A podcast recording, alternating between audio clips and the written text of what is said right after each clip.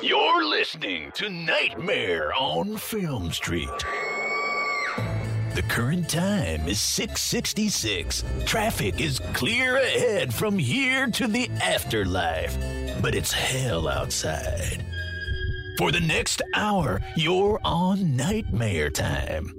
So, let's give a grave welcome to our hosts, John and Kim. Hello again, fiends, and welcome to Nightmare on Film Street, the horror movie podcast for the casually obsessed. I'm John, I'm Kim. and it's Thursday, which means it's almost Friday, which means you are probably looking for a movie to watch this weekend, and we desperately want to influence your decision. We're coming off the heels of some pretty intense episodes of Nightmare on Film Street. We had we had a bit of some pensive doozies. Right? We got oh so much gloom in those last two episodes. We got way too heady. We got sad, and I think we've course corrected. I think we're back on track. I not that those were bad movies. I loved talking about them and I loved taking that detour, but with Nightmare on Film Street, we always like to keep it light and fun, and so we want to make sure we're keeping a nice balance and yeah, course correcting indeed. We watched such a fun movie this week and I can't wait to talk about it. It's Popcorn from 1991. This is a first time watch for the both of us, and holy shit, does this sort of just like perfectly encapsulate that Friday night horror movie feeling? Like, I just want to watch some fun, some dumb fun horror movie that's not trying to make me have an existential crisis. You know, I just want to have some snacks, maybe a beer, and hoot and holler at my TV until the sun goes down. Or until the sun comes up, I guess. Pulling an all nighter tonight, guys. You don't have to watch popcorn this weekend. We think it'd be a lot cooler if you did. Uh, and right now, Kim's going to give you three good reasons why you should check out popcorn. Number one, it's going to be real easy. It's the setting. 1991, you got that late 80s, early 90s fashion, style, music. It is just such a joy to go back to that time and what a time capsule of hairstyles and high waist, loose, baggy jeans and bad boyfriends. And I just loved it. You'll you'll notice that no one yet has. I mean, we're only a few ep- few minutes into the podcast here, but you'll notice that no one has said anything about the plot or the motivations of any of the characters. Oh, the plot is the trashiest part of the whole movie. Yeah, but it is like a loving tribute to the 1950s sci-fi horror stuff. You is know, this your number two? This is my number two. Loving tribute to 1950s sci-fi horror movies, especially movies made by guys like William Castle, House on Haunted Hill, uh, the fucking Even Hitchcock. Yeah, oh yeah, just like movies that had gimmicks where you went to the theater and there was a shock clock that would announce when the next movie began. I love the shock clock. buzzers underneath your seats that would electrify you when somebody got zapped on screen. The Emergo skeleton that flies across the room, only it's a mosquito. It's a mosquito in this one, but yeah, holy shit, filled with plenty of atomic age horror, sci-fi, gimmicky goodness. Loved it. And number three kind of piggybacks on that idea because this film is such a celebration of horror. And as a horror fan, I am so envious of this horror movie all night marathon they have and Oh just how fun and celebrated it is in the film. There there's a huge crowd of all of the young people in this town lined up before this theater closes. They revamp it. Everybody comes in costumes just like ready to party. It's like fucking Halloween. It's it's not Halloween, right? Like, No. no. It's just like some fucking day in the middle of the school year. Like they're gonna get a. They're they're essentially hosting a fundraiser, but everybody who shows up is wearing a fucking costume. We got people dressed as mummies. We got Draculas. There's a dude who's got like a second head attached to his shoulder. and it barfs. and it barfs on command. oh man, what a what a rad crab. Yeah, the last time I had this much proxy audience envy was Scream 2. Yes, I don't know. I don't know which uh, audience I'd rather see a movie in. I mean, my chances. Ooh, that's tough. I was gonna say my chances of dying in popcorn are a lot less, but I'm almost positive that if the villain had have succeeded in what he was trying to do, everybody'd be dead. At least in Scream, it's like getting a really shitty lottery ticket. Yeah, just don't be a, a Drew Barrymore type. yeah, or a Jada Pinkett Smith type. Damn. Uh, I'm definitely not a final girl, so no Scream 2 for me. yeah, yeah, we sit in the aisle seats. I think that's the easiest way for us to avoid getting killed, right? Like they always kill somebody in the middle because ooh, how scary is that? You're surrounded and protected by no one. No one's gonna stop you from being murdered. and we'd be in Scream outfits, so I mean, we're we're part of the cool squad. we could be the murderers. Oh,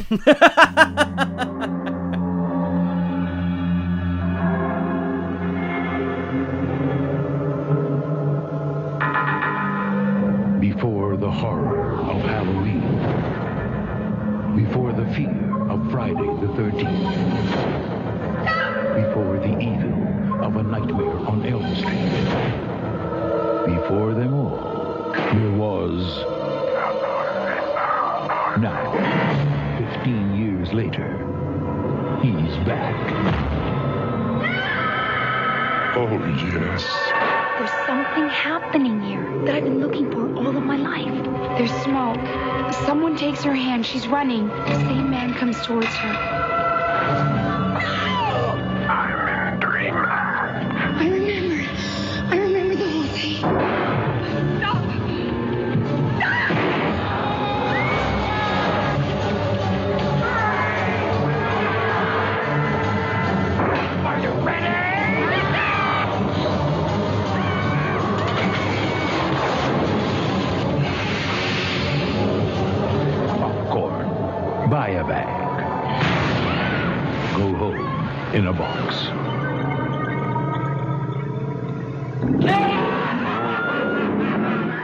I'm I'm all fired up. I'm I'm so ready to talk about this movie. Unfortunately, the critics of the time not nearly as fired up about Popcorn as we are right now. Uh, it is Popcorn is currently sitting at a 5.9 out of 10 on IMDb, a crushing 38% on oh, Rotten let's Tomatoes. a realistic 38%. I, I don't I don't know, Kim. I think I might be here to argue with you today, and a 3.2 out of 5 on Letterboxd. I think you got to admit to yourself, John, that this is a bad movie. Oh no, I can't. I can't say that. It is No. bad, but in the Nope. best ways. Nope, nope, nope, nope, nope, nope. I think this is the Citizen Kane of early 90s movie making. Okay. Yo, it's got movies in movies. Yeah, like, great. Not only. okay. It's got a plot, I've been told. Yep. But yeah, this movie is so so much fun. Um, unfortunately, yes, there are some beats in it that just maybe don't quite make sense. Is it a supernatural movie? Who fucking knows, Oh, man? let's let's talk about. it. but it is a super duper fun story about just like a group of uh, kind of annoying film kids who, I mean, it's it's. Uh, hey, not- they come through for horror, John. yeah, they do. I shouldn't really shit on them a whole lot, but they're sort of your stereotypical uh, aspiring filmmaker types from high school. Auteurs. Yeah. They've all got their own uh, annoying little obsessions in different uh, in different genres of filmmaking, but they decide as a fundraiser to put on an all-night horror marathon at a movie theater that's basically going to be condemned very soon. the Dreamland, and it is a beautiful theater. Incredible. So lovely. Yeah, I do love the montage of them cleaning up the movie theater though, because it's basically just like, yeah, all you gotta do is grab a broom, push out all these old newspapers, and bam, bam, bam, movie theater's ready to go. Yeah, and you're like, mm, mm. And what then about they- like building inspectors and code? Nope, none of that. The electrical's up to up to snuff. The the floor's definitely not going to cave in because nobody's taking care of it. Like, why was this theater closed in the first place? Because if it was because of people not being interested in movies, I, I don't believe that. This town seems fucking horny for movies. They do seem horny for movies. More importantly, if we do, if we roll it back just a little bit, the movie opens with a wild dream sequence. I, it's not even like super crazy. It's just like it makes no sense. There's a there's a guy who kind of looks like Jesus, but he's got his head severed and on a plate, and he's just like talking to this little girl. Somebody tries to stab the little girl with a crazy knife, and then bam, she wakes up in her bed. It's a completely different girl. She is uh, approximately, I assume, seventeen. Yeah, that's Maggie, our lead, and she's like, "Yo, I'm gonna make a film of this nightmare." Yeah, she you know, it's kind of it. I do love the idea of somebody just creating a journal of all of their weird nightmares and making a movie out of it. I And mean, sh- that's David Lynch's entire career, it's- right? Right. Yeah. That's- it's David Lynch. It's Skinamarink. It's uh, not an uncommon move in movie making, but she's like, these dreams are gonna be my ticket to fucking Hollywood. She thinks her nightmares, I'm in, baby. Yeah. Oh, it's just it's just a matter of time. Like, but what is it that she says to her mom? Like, do you think that Orson Welles had had Citizen Kane dreams before he made that movie? Like, come on. It's only like five minutes into this movie before we get a montage. That is one of my favorite things about this movie is how quick it fucking starts. I love that cheesy montage and I love that we just get into it. First 5 minutes we learn who our lead is. They're trying to raise money for their film club and they decide all night horror movie marathon old theater. So it's just like let's get ready because they only have 3 weeks. And so we get the great montage of them changing all the light bulbs and sweeping the floor. Yeah. And Bringing get- in a new popcorn machine. Zoom in on the title popcorn. where everybody stares at the camera and is like, "We did it!" Uh, I love it. Yeah. I love it. I love a happy montage. It's great. Yeah. And the the cool thing about this too is that not only are they putting on a all night movie marathon they're doing it with all the gimmicks. I mean we kind of mentioned that already but you know any other horror movie marathon wouldn't have the emergo and then the buzzers and everything underneath the seats. You'd just go and watch the movie. It must have cost a fortune to keep and rent all of that shit they make it seem like you could rent it for a few hundred bucks They got it from that guy with that big fun trunk. I don't think they paid anything. He just showed up and was like, "Hello, I have a weird suspicious hat, but don't worry, I'm never going to show up again. Here's all the stuff you need. Oh, look, a giant mosquito I just so happen to have." he yeah but he shows up and he also gives them like the coolest fucking speech where he's just talking about the power of cinema and before all of your multiplexes and, like- your superplexes and- You're like, "Bitch, why don't you buy this theater?" yeah you've got everything you need to put butts in seats every single night look at this turnout. right yeah he's and they're all in pristine condition like they should just take the money that they raised from this fundraiser and buy the movie theater like fuck whatever film program you're working on for school the theater's yours now and you run it That would be great because then they could like play their student films there. Yeah it's, it seems like the perfect plan I, I also love that that Popcorn needs a sequel. I mean, there is no film club left alive, but they could figure it out. Did you see that the director of this movie, Mark Herrier, Mark Herrier, I'm not sure how to pronounce it. He could be French Canadian. He could just be from Wisconsin. Uh, Why Wisconsin? I don't know. Uh, he uh, he was an actor. He was in the Porky's movies. Have you ever seen those? No. It's like American Pie, 30 years before American Pie, and ooh boy, is it 30 years before American Pie? It's like the wild sex, sex romps of the of the 1980s. He directed this movie, and it's his only, it's his first and last feature film. Wow. I- Yeah. there was another director attached. Can't remember. I don't know if I remember this correctly, but originally this was offered to Bob Clark, who Yes, did I Black that too, yeah. Christmas, and he recommended like his buddy or whatever. It didn't work out with him, but he had he directed all of the mini films within the film. Yeah. And so Mark Herrier directed the overarching story. There is still kind of like a dual directing. I mean, Mm-hmm. if you consider, well, I think the the films within a film are pretty substantial. Yeah, they get a shit ton of screen time. It's more than you would just add to like a like a second unit director credit, right? Like, And they're all fucking great. They're so good. I mean, I was raving about them, and you were like, "Okay, sure, John, calm down a little bit." But like, there were shots and camera movements, especially in the second feature, the like the the Electric Man movie, that I was like, "This is fucking amazing." Like, I would watch the shit out of this movie. Well, and it was so great too because, uh, and you file you feel this especially in like the mosquito one.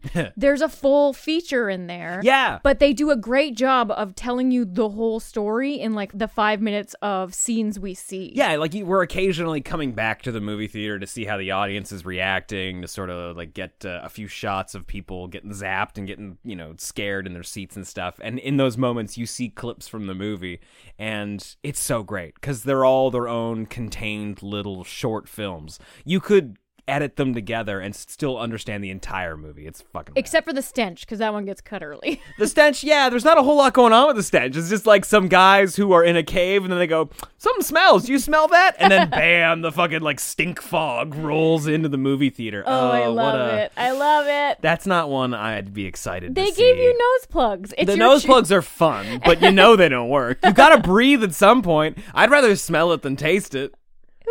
Mm. Yo, some of the scents they were using, like, okay, what are we gonna choose? Like, oh, let's throw in dead dog and body odor. Yeah, they're artificial scents though, so you could just be like, ew, and then laugh. but the the- I don't know. I think something like the the odorama card from John Waters polyester is a little better because if you smell something super gross and you're just like this isn't for me, you can skip the other few. That's like those um jelly belly, like Bertie Bott's, every flavored bean. Yeah. This one was boogers. The funny thing about us praising the films within a film, like the mini films, is that the plots of them, fantastic. The plots, the plots of this film, questionable.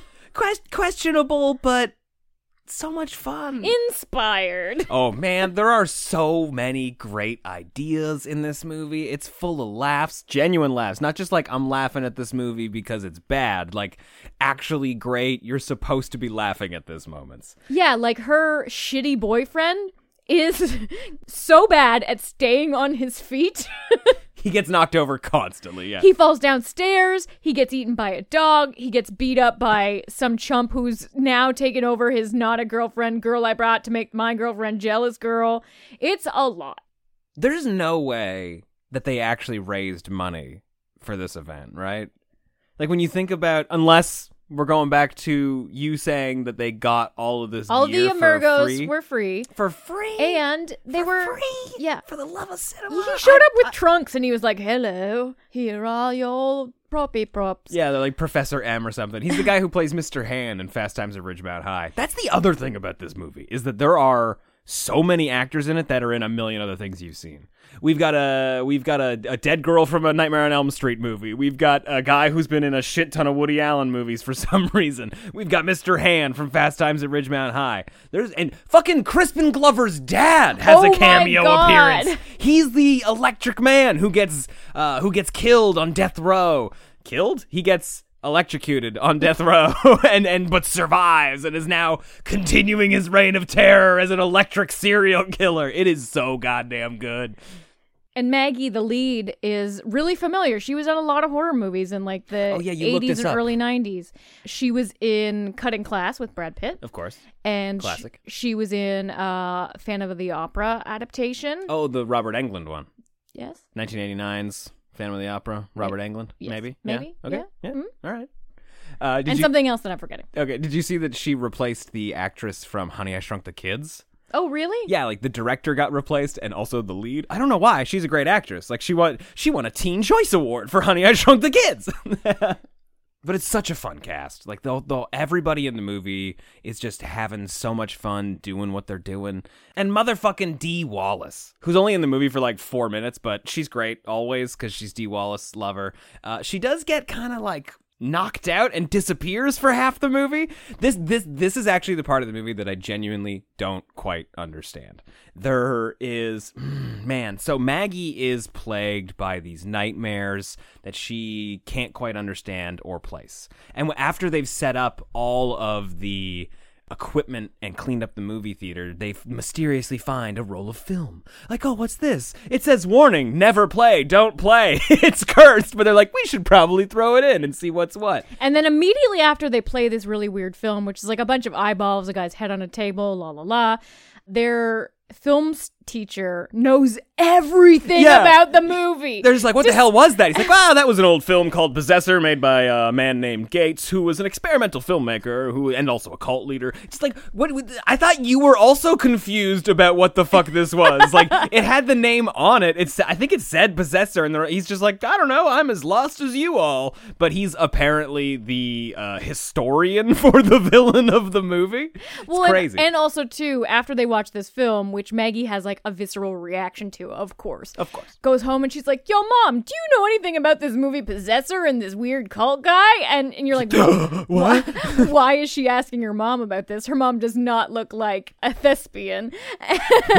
and mom's yeah, like, "Uh, that's definitely not your biological Yeah. father." you definitely don't have any sort of psychic bond with that with the man who made that movie. Yeah, he uh s- he people he was laughed out of the film community. People hated his dumb experimental stuff. It's real Charles Manson-y of him. And uh, his final film Possessor, he only screened once. And the last sequence of the movie was actually done live on stage. The movie screen would come up and he'd be there with the actors, which were his family members, his, his wife and his daughter. And he was supposed to murder them on stage. And he locked the he locked the doors of the movie theater and burned the place down, and everybody inside burned alive.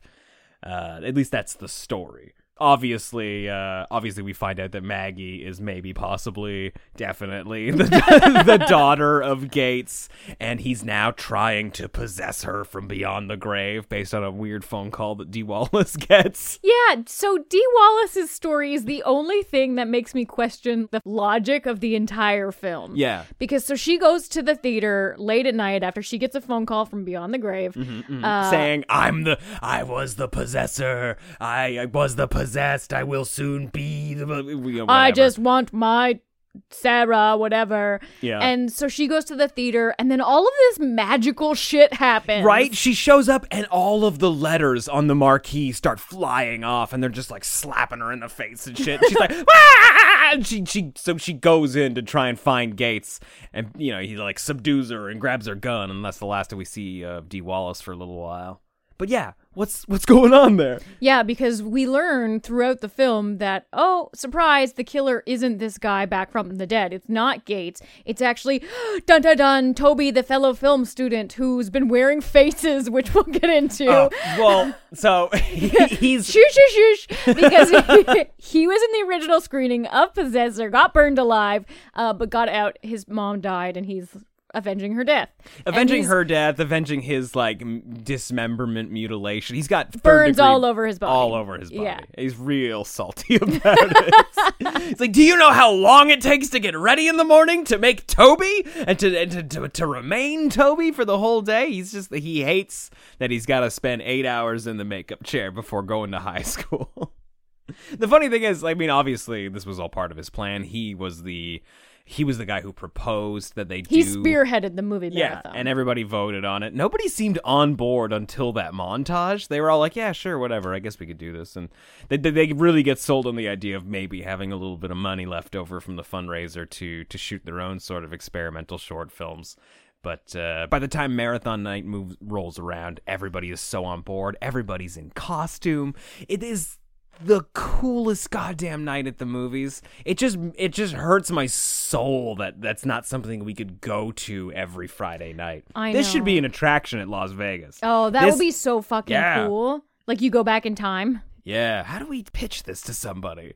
Mr. Wynn, we need to get him on the phone. I think we need to independently become millionaires Ah, and just do it ourselves. mm, we could do this. This would be fun. Yeah.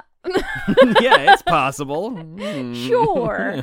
sure, sure, sure. Actually, did you hear? I don't know if you even saw the news. Uh Universal's opening a year-round Hell yeah, I heard about this. What are you talking about? and it's you're gonna really appreciate this. It's at that Area 15 location where that weird grocery store is that you're Oh, yeah, obsessed with. the Omega Mart. Yeah, yeah. We, Area 15, super bizarre. It's just sort of like an indoor art installation. It's like a mall, but the mall is its own art piece. It's it's weird. Yeah, and there's gonna be a horror experience there. gonna be fucking rad. Love that. Yeah. Enjoy all your favorite sports like never before at BetMGM. Sign up using code CHAMPION and receive up to $1,500 back in bonus bets if you don't win your first bet. When you register with BetMGM, you'll get instant access to a variety of parlay selection features, live betting options, and the best daily promotions in the business. And with BetMGM at your fingertips, every play and every game matters more than ever. Remember to use code CHAMPION and receive up to $1,500 back in bonus bets if you don't win your first bet. Place your money line, prop, or parlay bets with the king of sportsbooks today. BetMGM and GameSense remind you to play responsibly. See BetMGM.com for terms. 21 plus only, Virginia only. New customer offer, subject to eligibility requirements. Rewards are non withdrawable bonus bets that expire in seven days. Gambling problem? Call 1 800 Gambler. Promotion, promotional offer not available in Washington, D.C. Brain fog, insomnia, moodiness, weight gain. Maybe you think they're just part of getting older, but MIDI Health understands that for women over 40, they can all connect to menopause. It's at the root of dozens of symptoms we experience, not just hot flashes. MIDI clinicians are menopause experts, offering safe, effective, FDA approved solutions covered by insurance. 91% of MIDI patients get relief from symptoms within just two months. Book your virtual visit today at joinmidi.com. throughout the movie, like as the movies start playing at the marathon, there is a killer who's skulking around and knocking people off one by one. He's got burns from head to toe, so we assume it's Gates. Well, and he's also often dressed like Gates. yeah, he is disguising his identity as Gates. He's like, wearing a long wig like like Kim mentioned. We later learn that it's and Toby. a hat and a hat. But, what, but what's really great about him is that after he kills somebody, he kind of like assumes their identity. We see him murder the teacher who's sort of like spearheading the the film group. Professor Davis. Professor Davis, thank you very much. We, he gets killed with the giant mosquito bug. He gets impaled by it. What a comeuppance. Oh, so great. And he gets dragged off, and immediately this villain makes a mold of his face and casts a new silicone replica so he can walk around and steal his identity and become him. Like yeah, a- so he's got a whole House of Wax installment Yeah. in the back of this movie theater, and you're like, has he been layered up here for a while? He or did did he a whole bring operation. Yeah, or like did he bring all of his like I need my wax kit, I need my mask forms. Yeah, he, he he's like the Lon Chaney. He's like the he's the man with a thousand faces and a lot of grudges to settle. So like that's what I think most people watching this movie, or at least me last night, assume that maybe possibly uh, the guy that they rented all the equipment from is the guy who's killing them.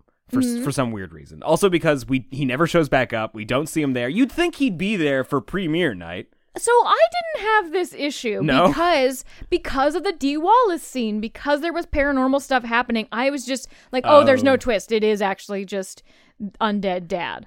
Because there was paranormal stuff. Yeah, I- Again, paranormal stuff. I guess we're supposed to assume that Toby has shown up somewhere a- at night and, and rigged all of the letters to fly off and hit Dee Wallace. But then invisible ones that said possessor appeared. oh my god, that's so right! I, for- I completely forgot about that. Holy shit! Like magic happened. Yeah, and and the, and I'm short- not talking about cinema magic.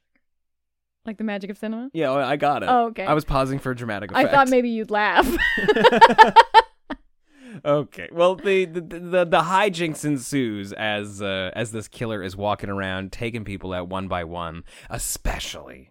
Oh, this is the absolute fucking best. When Maggie and her boyfriend Mark show up to to, to find Tina, who's been missing. Is your boyfriend? Is your boyfriend at this point? Let's talk about Mark. we want to talk about Mark? no, not really. He's just a douche. Yeah, Mark is a is a horn dog. He, like, he just wants to get laid, and and she's too absorbed in her film career for him to wait for her. But then also like his his uh his side piece blows him off as well. It's great. But they go looking for Tina in the back where uh where Bud, who's sort of handling the uh, the the electronic buzzers under the seat, says that she sort of walked off to. When they find her, Oh, I love this part. she says that she's uh you know oh the mosquitoes back here i'm just securing it so it doesn't fall away but Don't come too close. Let me stay in the shadows. right because it's a total fucking weekend at bernie's moment where she's dead and he's just like puppeting her arms but from behind her making it it's me tina your friend whose voice you definitely recognize hello there you might want to leave it's so goddamn funny. And then yeah, he just continues to because he's a master of effects. Because mm, you know, learning that it's Toby who is the killer, uh, who has every single day of his life made a fake mold appliance to put on to look like a normal human being. I don't think he has to make one every day. I think he just makes a few and like he wears yeah, they, them they like wear a wig. off all the time. But like he can make them like on demand within seconds because it's like Uh, Yeah, he kills Mr. Davis and then assumes his personality in minutes. Yeah, it's such an achievement for the special effects of the movie because when David when Professor Davis shows back up, he's the one that kills Tina. Well, you know, Toby as Mr. Davis kills Tina uh, because she's coming in for a little extra credit. Every fucking movie. If you're a teacher who's got any sort of like approaching 18 year old student, bam, they're having sex. Yeah, right? in the 80s and 90s, there was always like it was the only way to get an A. hot for teacher moment. You're just like, oh, guys, can't wait for this trope to end. But like right on his jawline, he's got just like this weird little skin wrinkle that's super out of place that says to you like, "Oh, he's wearing an appliance right now." It's like minimal practical effects, but it totally conveys the idea that this is a different person who's wearing somebody else's face. Mm-hmm. It's so good. And like that's just a small detail. That's not even getting to the scene where Toby's having his big speech about being a villain and wanting revenge and putting on other people's faces while he's doing it. So that's really great. But in the scene with Tina, you're you're missing the kiss. Oh my god, I completely forgot about the kiss. Yo, this is like some some Matrix shit. I completely forgot society about the kiss. shit. It's society shit. That's it. It's it's total society shit where they kiss but their lips sort of seal cuz I guess his face is too fresh. I think he's biting her. Oh, you think Whoa, you think that's her skin? I thought that was his skin ripping off of his own I, face. uh, I, I, it's. I think it's a What if- combination of both. I don't know. Maybe he put puts super glue on the lips. He's just like, I know they're gonna kiss, so I'm gonna super glue her lips to mine, and I'm gonna rip her goddamn face off. It's real good stuff. He would want to keep her face intact though, if he's going to recreate it. I yeah, I guess so. Hmm. Anyway, that's how he basically kills everybody. Like he's just sort of like sneaks around undetected. It's a masked killer movie, but the mask that he's wearing are the faces of his like previous victims. Which is wonderful. yeah. But so here's where I have some logic questions. Why is he killing the film students? They appreciate cinema the most. I think his pursuit of revenge has driven him mad. I I guess uh Is I- it just for yucks? Is it just because like this is the final night? This is when I, everything's gonna go down. I might as well kill six people instead of just one. Well, I think those are the only people that are going to stop him because, like, the whole goal is that in the middle of the last movie, uh, this is this is why we don't see the rest of the stench because it gets interrupted by Possessor. He starts playing the the Possessor film. Yeah, even though he's not this evil Gates cult film guy, he's like, I'm still gonna have the same ending that he would if he were here, and Well, just yeah. like actually finish the film. Yeah, because Dee Wallace is Maggie's aunt who saved Maggie from yeah this this weird plot that her cult father had. Uh, so he's going to finish this off. He's going to punish her. The sins of the father are uh, passed on to the daughter, and he's going to kill her live on stage, and then also the entire crowd, because he's crazy. He's a madman. He's he's driven insane with rage. My favorite thing about it, though, is that he is so angry because of of all of these things that were stolen from him, his skin and His and mother. living a normal life, and la la la. And then we find out that one of the remaining alive students, who I love, has a crush on him. Right? And Isn't he's that like, such "Oh," a good scene. He's like, "Oh crap! Don't derail me!" And then he's like, "No, I'm just gonna continue on with the murder." And it's just like, "Yo, Toby, make put your face on. Yeah. you have a date going on. You could stop all of this right now. yeah, we could pin the murders on somebody else. Yeah. Come on, it's not too late, bud. I, I I love that scene because he's definitely going in there to murder her. She's by herself. She is in the it's in the projection booth, right? Yeah, and she's getting ready to do the stench stuff, and Right, he right, has right, just killed Leon in the bathroom with the gas, and so he's a- assumed Leon's body. Yeah, and so she's like, "Hey, have you seen Toby? Like, he's have you said anything to? Have you talked to him at all? Like, I think he, I think he's really cute. I totally want to like, I want to date him." And it it like breaks his heart a little bit, and he just leaves. Like, he doesn't kill her, but I guess she probably would have died in the fire later at some point. Uh, yeah, I think he's just trying to kill all of them because they are the only people who have access to the, The ba- building. the back, yeah. Yeah, like so he can lock all the doors and seal everybody in and burn the place down, which doesn't end up happening, even though uh, I love that. I love that Dee Wallace is there at the end of the movie, even though she's in like a fucking full body cast. He didn't kill her. He didn't try and take her face. He just plastered her up with the gun. Why did he leave the gun in her hand when he full body plastered her? I have no idea. I also just really like the Iron Maiden dress that he puts Sarah in because he's drugged her. Yeah. Sorry, Sarah slash Maggie. yeah, yeah, yeah, yeah, yeah. Yeah. Oh yeah, because Sarah's her real name. Maggie's her fake assumed name. yeah. What a fun movie. How do they stop him in the end? Does somebody just like kick him in the shins? And He he's like, gets "Ah!" he gets mosquitoed. right. Uh, that's right. Shitty boyfriend Mark. Peter pans his way across on the Emergo. Right. Zip lines down. Yeah, and then he gets impaled with the mosquito. And you had a really pointed. Uh, you just summed it up so perfectly. Well, yeah, because the mosquito, he gets impaled by the mosquito, but then the mosquito somehow is electrified and and it had lights in it. It, it makes sense. it electrocutes him and it is kind of funny that the three films like all the gimmicks for the three films are kind of in this moment like first he gets impaled by the mosquito and then he gets electrocuted just like the electrocution man and then he becomes stinky with the stench of death you know so he's he's kind of all three of those gimmicks it's pretty funny just pure cinema. All of the the knots are tied at the end. Right. Everything is in a nice little bow. Don't you love it when just like a trashterpiece movie like uh like popcorn can also be pure cinema? Don't you love that? yeah. um there are some leaps taken. There's a lot of plot leaps. Uh, We get real into the possessor thing real quick, real fast. Everybody's just like, "No, surely it is this cult leader who's running around the theater murdering us all." And you're like, "This is a really small world." There's yeah, there are there are quite a lot of leaps, but it's it's a super fun movie. And the the only the thing that really uh had me scratching my head was how they ended. Like had the, the really like the last lines of the movie. We're out in the streets. Everybody's so happy to be alive. She's I guess forgiven Mark. Um, and she's like, "Wow, when you came in there sliding down on that mosquito zip line, it was like you were like Indiana Jones." And then she's like, "Oh, everything is a movie for me. I gotta snap out of this. Life isn't a movie. I gotta stop making movie references everywhere." And I can't. I can't really remember the exact exchange, but he's just like, well, at least it's no longer a horror movie. Or, or, or it's like, can we try a comedy next time? Like implying that their relationship has been a horror movie. He's hoping for it to become a comedy. And then you would you would think that maybe the next natural line would be for her to say like, I was thinking maybe something more like a romance. Uh, but instead she just says, can you hold me? and then they hug and we go to credits. Like that's that's the final line of the movie. Like bam, what a like gotcha suckers. like what a great final line. Hold me. I it might be possibly a reference to like a Casablanca style movie that you and I are just not familiar with, mm-hmm. possibly, but I have no idea. That's funny.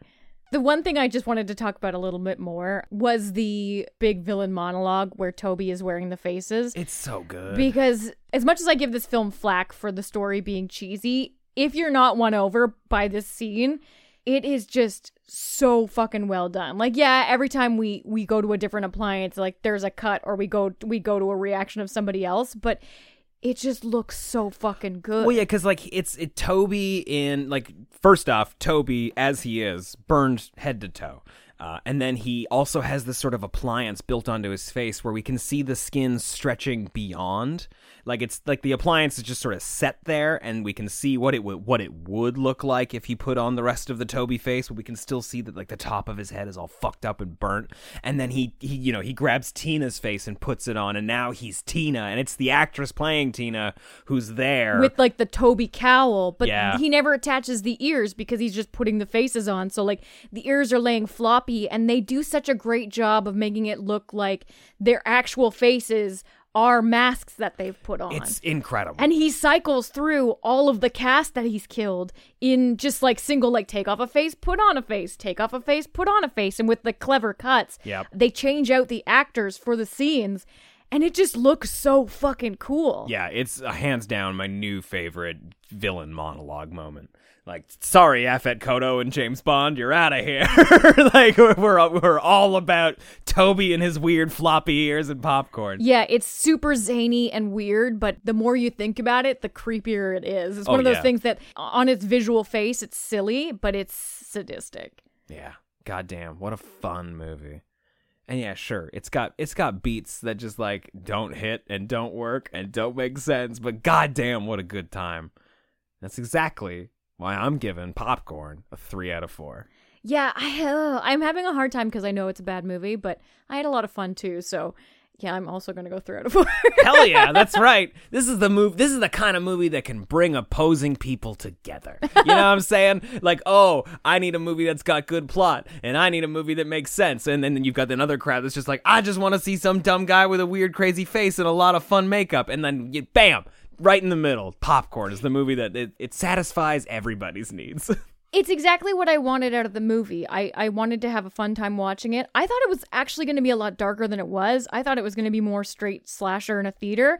And I was so pleasantly surprised how fun and silly it was. yeah, I- I also assumed that it was going to be so bad it's good kind of movie, but like I think it's genuinely good. Yeah, sure, it's got some like shaggy moments and all, but uh, but I'm also incredibly happy that there's a reason for them to be in the movie theater. It isn't just like a oh, it'd be fun to have a horror movie in a movie theater. Like the movie theater is so integral to all of it, and and also for Toby to basically be a Lon Chaney guy who's a man of a thousand faces. Like it's it's all pure in favor. Yeah. of film. Yeah. Yeah. And I also just love too that it was such a like ensemble teen movie. Yeah. And that we got so many fun moments with these side characters in a way that modern movies don't have time for. Yes. I loved the characters that survived. I loved the characters that died. They all had personalities and they all went out in really fun ways. Man, what a fun movie. Love popcorn. Perfect popcorn movie, I think is it. Also, let's just say, no reason why it should be called popcorn. No reason at all. I thought the popcorn was going to be poisoned. I thought there was going to be something supernatural about the popcorn. Nope. And like the crazy thing is that like there is a shot where we literally pull into the words popcorn on the popcorn machine. So it's like they they knew it was going to be called popcorn. It should have been called possessor maybe. or like midnight double feature or like midnight yeah. horror mat like something about the the whole night marathon. Yeah, madness at the midnight movie marathon or Ooh, I something. like yeah, that. anything like that. I guess Yeah. it was at a time where they were looking for short titles. Phantom of the Cinema. I don't know. That would have been great. it kind of is a Phantom of the Opera style movie. Mm-hmm. Damn, what a good movie. but that's just our opinion, guys. Let us know what you thought of this uh, of this goofy Gonzo Midnight Madness movie. Hit us up on Twitter at NOFS Podcast, or better yet, in the Nightmare on Film Street Discord at NOFSPodcast.com slash Discord. If you're a fan of the show, consider giving us a five star rating and review wherever you're listening to this, preferably Apple Podcasts or Spotify. It really helps us get the show in front of more fiends and grow us in the charts.